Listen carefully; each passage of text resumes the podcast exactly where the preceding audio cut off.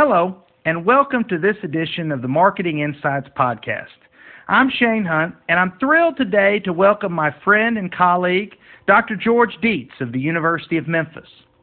Today, George and I are talking about one of the really important uh, topics in the field of marketing today, which is neuromarketing.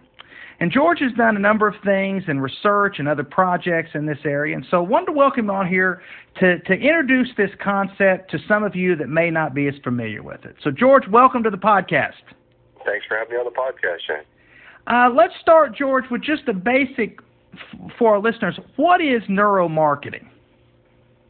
Well, I think it means different things to different people, but from my perspective, neuromarketing involves the use of um, neurological and physiological measurement techniques in answering marketing-related questions.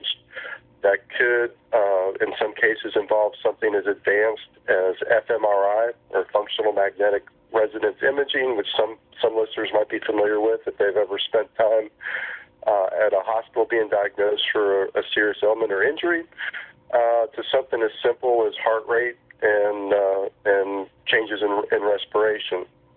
Uh, so there's a wide range of tools that can be applied in, in looking at different types of research questions. So I guess, George, one of the questions when I first started learning about neuromarketing and seeing it applied in practice is what are the advantages or, or what are the, the reasons to use these kinds of uh, neuro neurological measures, uh, using those instead of maybe traditional uh, methods of marketing research? Well, first off, I would say I would never advocate advocate for anyone to use them instead of uh, traditional methods. I, I, I was trained using traditional methods such as surveys and, and focus groups and in-depth interviews. I think those still play an important role, but I, I do think that the, uh, these physiological and neurological measures can, can offer a very important complement to those traditional Uh, approaches and, and deepen some of our insights into to how consumers make decisions and how they respond to, to marketing messaging.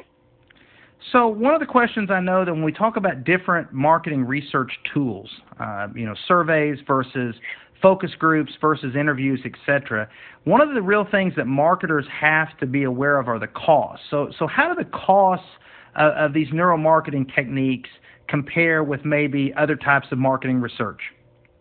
Well, so I, I would say on the on the high end, it can be very expensive. On the low end, it, it can be relatively the same as traditional approaches. I, I think truly what you're, you want to know as a decision maker is what, what's the impact of making a wrong decision, uh, and you, you adjust your, your research budget accordingly.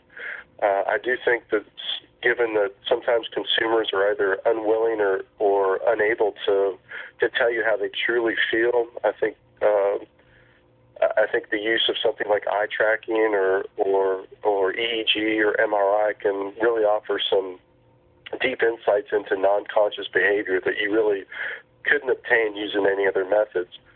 Uh, and, and I think over time we're seeing broader use of these tools across a wider range of applications. And, George, you mentioned several examples there. Just for the, the students listening to this podcast, what are some common areas of these kinds of neuromarketing techniques that are being utilized today? Well, let, let's keep let's use some very simple examples, uh, uh, and one's probably I'm more familiar with. Uh, so our lab here at the University of Memphis is, is eye-tracking centric. So we have a, a an eye-tracking system that's produced by a, a manufacturer known as Tobii. Uh, they're Swedish-based. And what an eye tracker does is uh, using a a sensor that emits infrared light to the subject's face can track what an individual is looking at at any given point in time. So if you're thinking about a context like a television commercial or a movie trailer, uh, we can see what the person is paying attention to throughout. So, for example, if you are uh, a product manufacturer that that was interested in the potential use of product placement uh, in their marketing programs, we can Uh, definitively tell you whether people whether people are paying any attention to your product in the course of a of a movie scene.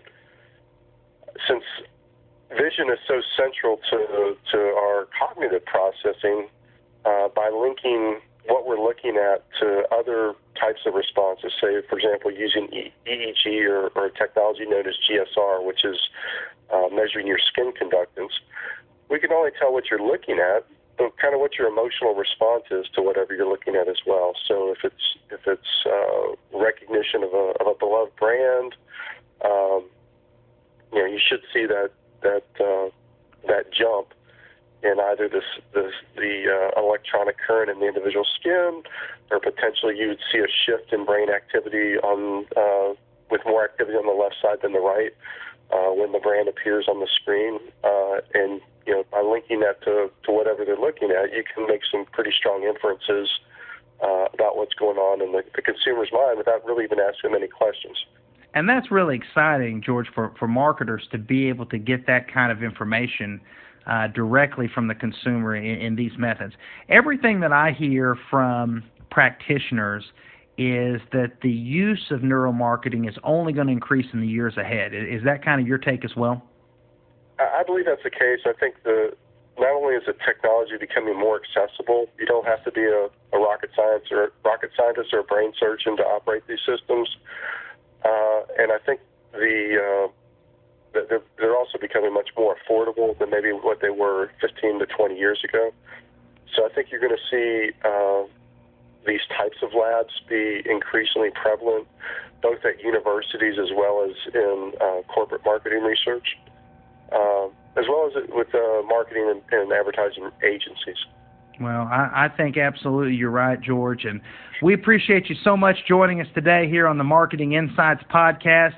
We hope that our listeners learned a little bit more about neuromarketing, and uh, we look forward to you all joining us next time here on the Marketing Insights Podcast.